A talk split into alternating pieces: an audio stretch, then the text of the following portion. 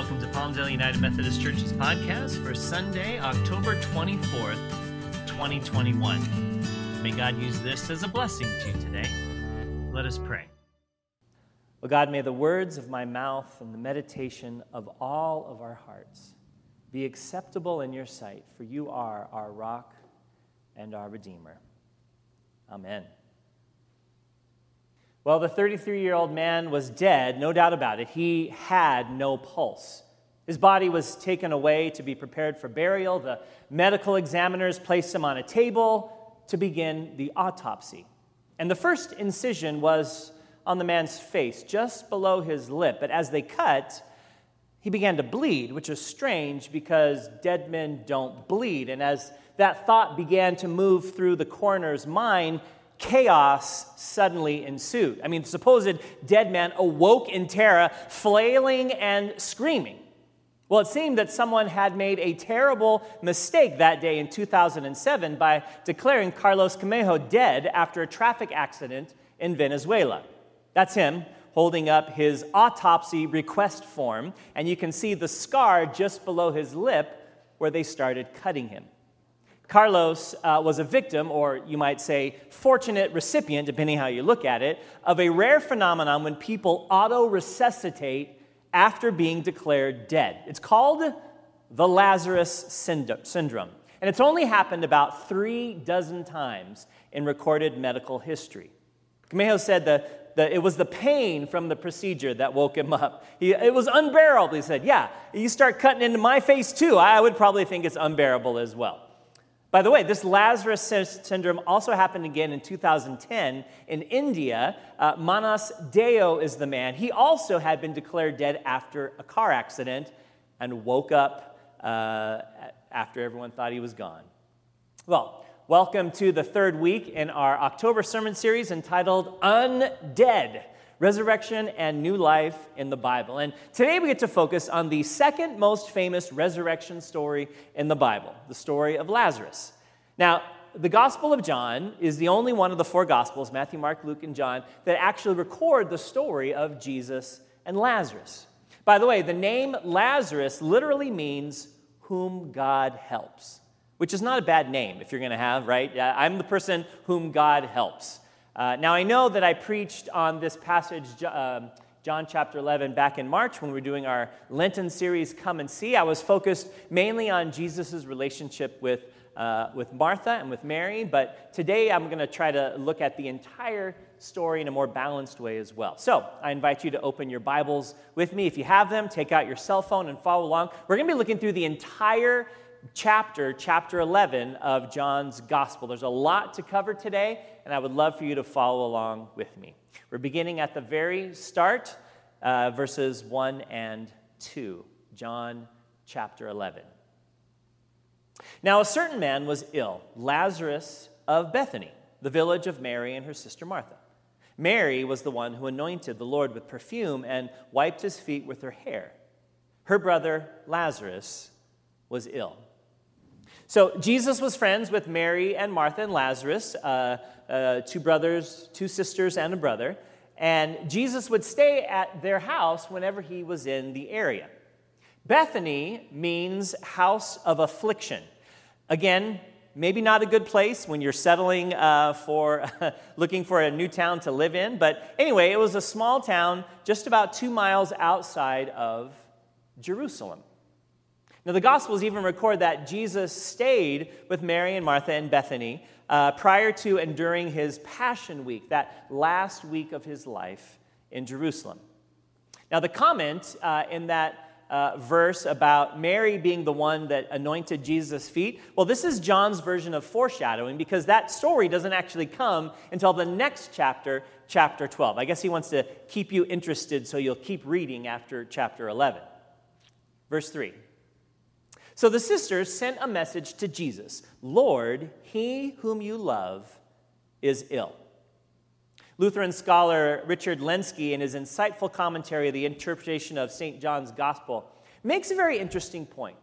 He notes that the message from the sisters doesn't include at all how sick Jesus or uh, Lazarus is. They don't say he's about to die, nor do they ask anything from him. They just leave it up to Jesus to decide what to do.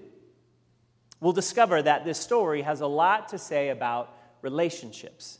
And right off the bat, we're informed that Jesus has a close relationship with Lazarus and also with Mary and Martha. Lord, he whom you love is ill. Not some random person that you've never met or someone that you, only occasionally know. This is one of your close friends.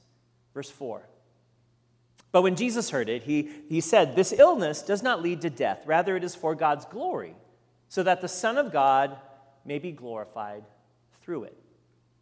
Now, I think there's a difference between something being God's will, like um, uh, whether you say the, the tragic death of a young person would be God's will, or God being glorified through a situation. Right? And when God is glorified, that means that the character and the identity of God will may, be made visible. So Jesus is saying, the character and identity of God will be made visible in this encounter that we're going to have with Lazarus. Verse 5 and 6. Accordingly, though Jesus loved Martha and her sister and Lazarus, after having heard that Lazarus was ill, he stayed two days longer in the place where he was. It's a very interesting couple of verses, right? Dr. Lenski mentions how uh, human nature would be for us to hurry as fast as humanly possible uh, to get to the person that is sick. But God's timing and our timing don't always sync, do they? Right? Anyone who's ever prayed that, Lord, please help me now prayer, and all of us have, I know, we realize those prayers don't always get answered in the same time frame that we would like them to be answered. And John doesn't tell us why it was that Jesus stayed two days longer than departing. He just did. But it, it says, no, no, no, but he still loved them. He still loved them. Earlier in the gospel, Jesus and his mom Mary are at a wedding in Cana, and the wine runs out early in the celebrations. Uh, back in Jesus' day, wedding celebrations would typically last about a week with lots of eating uh, and drinking and celebrating with, uh, with the new couple.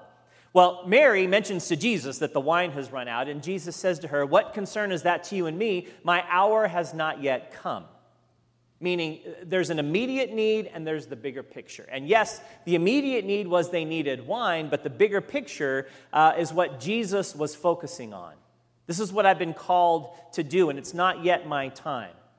Evidently, Jesus had that same mind frame with this incident with Lazarus. He knew the immediate need was that he was very sick, but the bigger picture uh, was what Jesus had in mind and what he was trying to teach the disciples verse 7 and 8. Then after this, he said to the disciples, Let us go to Judea again. The disciples said to him, Rabbi, the Jews were just now trying to stone you, and are you going there again? By the way, in John's gospel, anytime you hear the word Jews, it usually means the Jewish leaders, not all Jews in general. Well, Jesus grew up in Galilee in the northern part of Israel. Jerusalem, the capital, was in Judea in the southern part. And remember, Bethany was just less than two miles away from Jerusalem. So the disciples are worried because they're referring to an incident that happened in John chapter 10 when Jesus was in Jerusalem for the festival of dedication, the precursor to the Hanukkah celebration.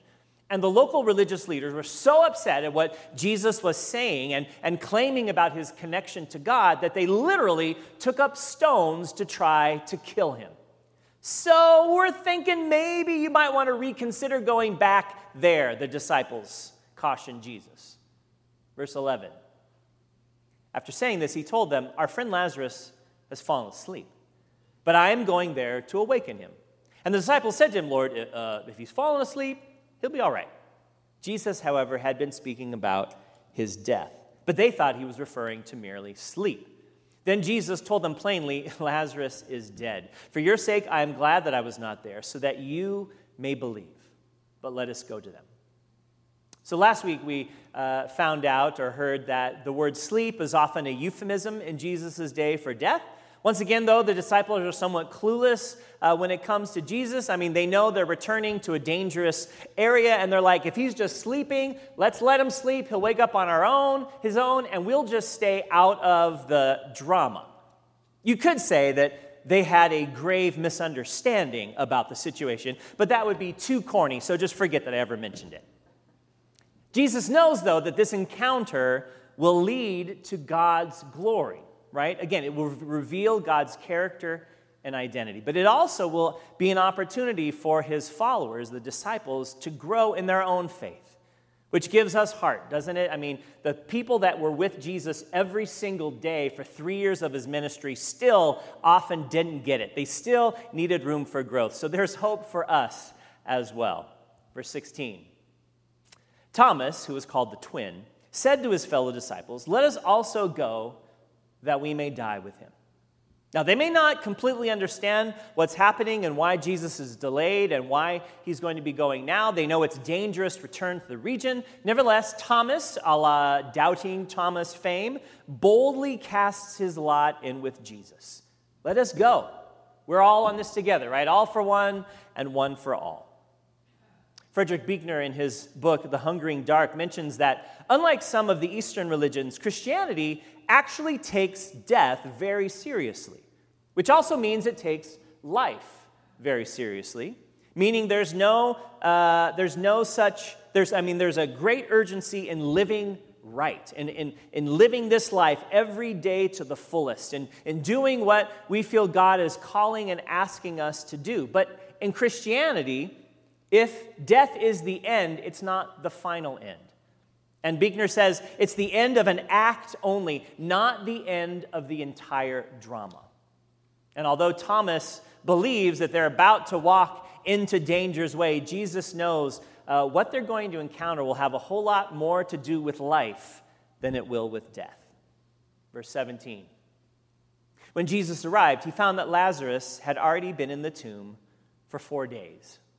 Dennis Smith, in his Storyteller's Companion to the Bible uh, commentary, mentions that it was widely believed in the ancient world that the soul hovered near the body uh, upon death for up to three days before finally departing.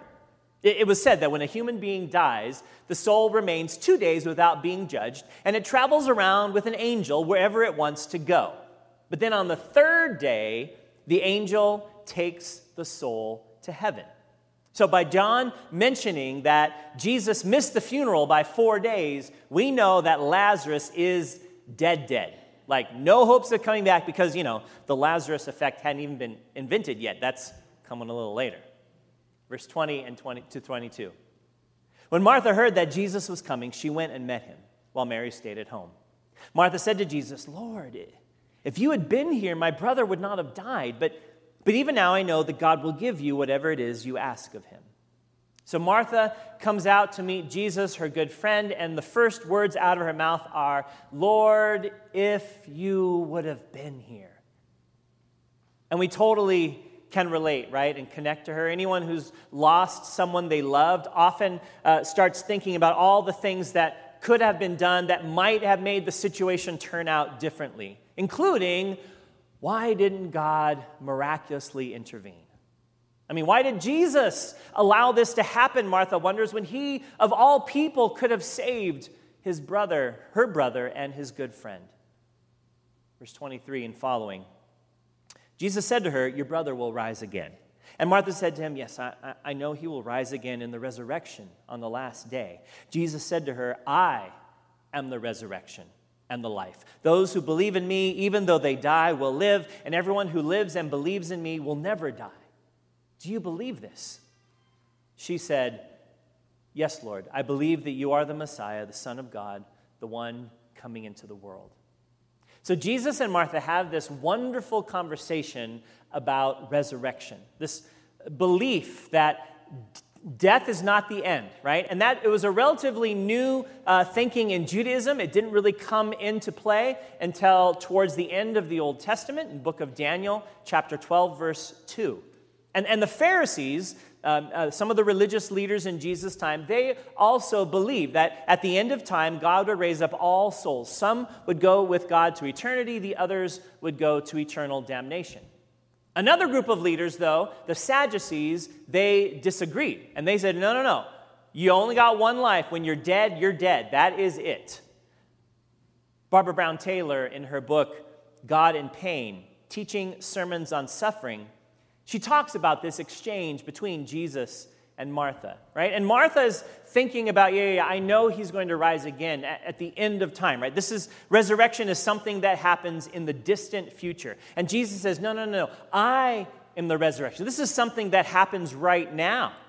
And, and we hear this conversation and we think we understand it, right? oh, oh yeah, we understand what resurrection is, right? And, and Barbara Brown Taylor says it's most of us were taught that if we accept Jesus as Lord, then we receive this, this coupon, if you will, for eternal life. And then later on, when we need it, we just take it out of our wallet and we present it to the angel of death, and then we get entrance into the land of light and life. And in the meantime, all we have to do to secure our reward, to keep our coupon valid, is continue to believe in Jesus and act as if we actually do. That's basically our understanding of resurrection, right? But notice that Jesus doesn't say to Martha, I have the power to give resurrection and new life. No, he says, I am the resurrection and the life. In Jesus' presence, resurrection and life become a reality. Those who connect with him will never die, no matter what happens to their bodies. So, those who entrust themselves to Jesus begin their eternal lives right here and right now, and nothing can separate them from that truth. It's not a coupon for down the road, Jesus says, not at all. I am the resurrection and the life. And so Gail O'Day says to be, for Jesus to be resurrection means that physical death has no power over believers, that our future is determined by our faith in Jesus, not by our death. Verse 28. When Martha had said this, she went back and called her sister Mary and told her privately, The teacher is here and calling for you. And when she heard it, Mary got up quickly and went to him. Now, not everyone grieves the same way right? Martha proactively went out to meet Jesus. She engaged in a, a, deep and meaningful theological discussion with him, getting to the heart of the matter of what life and death truly are. Mary, on the other hand, well, she's a bit more reflective and introspective, and she has allowed herself to feel all of the emotions that come with losing a family member. And we'll see that Jesus meets Mary on her own terms and connects with her quite differently than the way he connected with Martha. Neither is the right way to grieve, both are considered faithful responses to loss. Verse 32. When Mary came to where Jesus was and saw him, she knelt at his feet and said to him, Lord, if, if you had been here, my brother would not have died. When Jesus saw her weeping, and the Jews who came with her also weeping, he was greatly disturbed in spirit and deeply moved. It's interesting that Mary says the exact same words that her sister Martha said to Jesus Lord, if you would have been here, my brother would not have died. And yet, the way Mary says it was so different, right? She's kneeling at his feet with tears streaming down her face. And the crowd that came with Mary would have been both friends and the professional mourners that we talked about last week, something that was very common in the ancient Near East. There was this deep sense of sorrow and grief all around. Verse 34 Jesus said, Where have you laid him? They said to him, Lord, come and see. And Jesus began to weep. So the Jews said, See how he loved him. But some of them said, could not he who opened the eyes of the blind man have kept this man from dying? Biblical scholars will tell you that verses 33 to 35 are some of the most difficult verses to understand in the entire gospel. The New Revised Standard Version, which, which we uh, have been reading this morning, says that Jesus was greatly disturbed in spirit and deeply moved. Other translations say that Jesus groaned in his spirit and was troubled. Others say a great anger welled up within him. Here's how Barbara Brown Taylor sees it. She writes Jesus wept, and it's my wild and subjective guess that his tears were for the whole world. Tears so full of anger and sadness that it was hard to tell where one left off and the other began. Tears for his friends, Martha and Mary, in their grief. Tears over the loss of his friend, Lazarus tears about the frailty of life and, and the randomness by which it was snuffed out, tears that no one seemed to understand what he was all about, much less believe it, tears over the enormity of what he had been given to do and how alone he was. It's all about the incarnation right? And as John says in his very first chapter of his book, the Word became flesh and dwelt among us. Jesus is God with us, Emmanuel. And, and the church has come to believe that Jesus was, yes, fully God, but also fully human. And if, if he's fully human, then he would feel and hurt and grieve just like each one of us. He wasn't just a uh, human shape, but God on the inside. He was God and human all the way through. And Jesus is no stranger to, to human suffering. And not just here, but he also knows that his own uh, impending death is coming sooner than later. And aside from being the easiest verse to memorize in all of Scripture, because it's just two words, Jesus wept, it is also a verse that becomes a, mo- a role model for us men who are afraid to show our emotions either in private or public. If Jesus wept, then so can we. And now we come to the part of the story that we've already heard, right? About the actual resurrection moment. Thank you to Sebastian that did an amazing job of reading it for us. But it's so good. Let's go through it again. Verse 38 and 39. Then Jesus, again greatly disturbed, came to the tomb. It was a cave, and a stone was lying against it. And Jesus said, Take away the stone. So, tombs in Jesus' day were usually caves that were cut into limestone hillsides. Robert Brown, in his commentary, The Gospel According to John, mentions that uh, vertical tomb shafts were more common for private burial than for than horizontal cave tombs. And, and so they would have to have a stone that would cover the place that the body would be uh, slid in so that wild animals could not come in and uh, ravage the remains. Burial sites were usually outside the city limits, uh, limiting the possible contact of people with bodies. Uh, again, remembering the idea of uh, touching a, a dead body in Jewish culture made you ritually unclean for a certain number of days. And so they had all of the tombs outside of the city. Verse 39 again, Martha, the sister of the dead man, said to him, Lord, already there is a stench because he's been dead for four days. Jesus said to her, Did I not tell you that if you believed, you would see the glory of God? So they took away the stone. Um, I know what you said, Jesus, says Martha, but you may want to rethink that stone moving thing. I mean, he has been dead four days. The, the King James Version says that Martha said, He stinketh which is another great verse I think we should probably start memorizing to quote uh, around, because it, it fits many of us, even if we haven't died, right? But Jesus knowingly, lovingly, and gently reminds Martha remember, this is about God's glory, right? God's character and God's identity are about to be revealed. 41b so they took away the stone, and Jesus looked upwards and said, Father, I thank you for having heard me. I mean, I know that you always hear me, but I've said this for the sake of the crowd standing here so that they may believe that you have sent me. Now, on the surface, it may seem like a little bit of a self serving prayer, but the reality is, most of the people there would not have been able to hear what Jesus was saying. What they would have noticed, though, was Jesus looking up to the heavens. And that was a universal symbol of prayer. So, whether or not they heard what Jesus said, his actions made them think, ah, God is about to show up, or something connected to God is about to happen.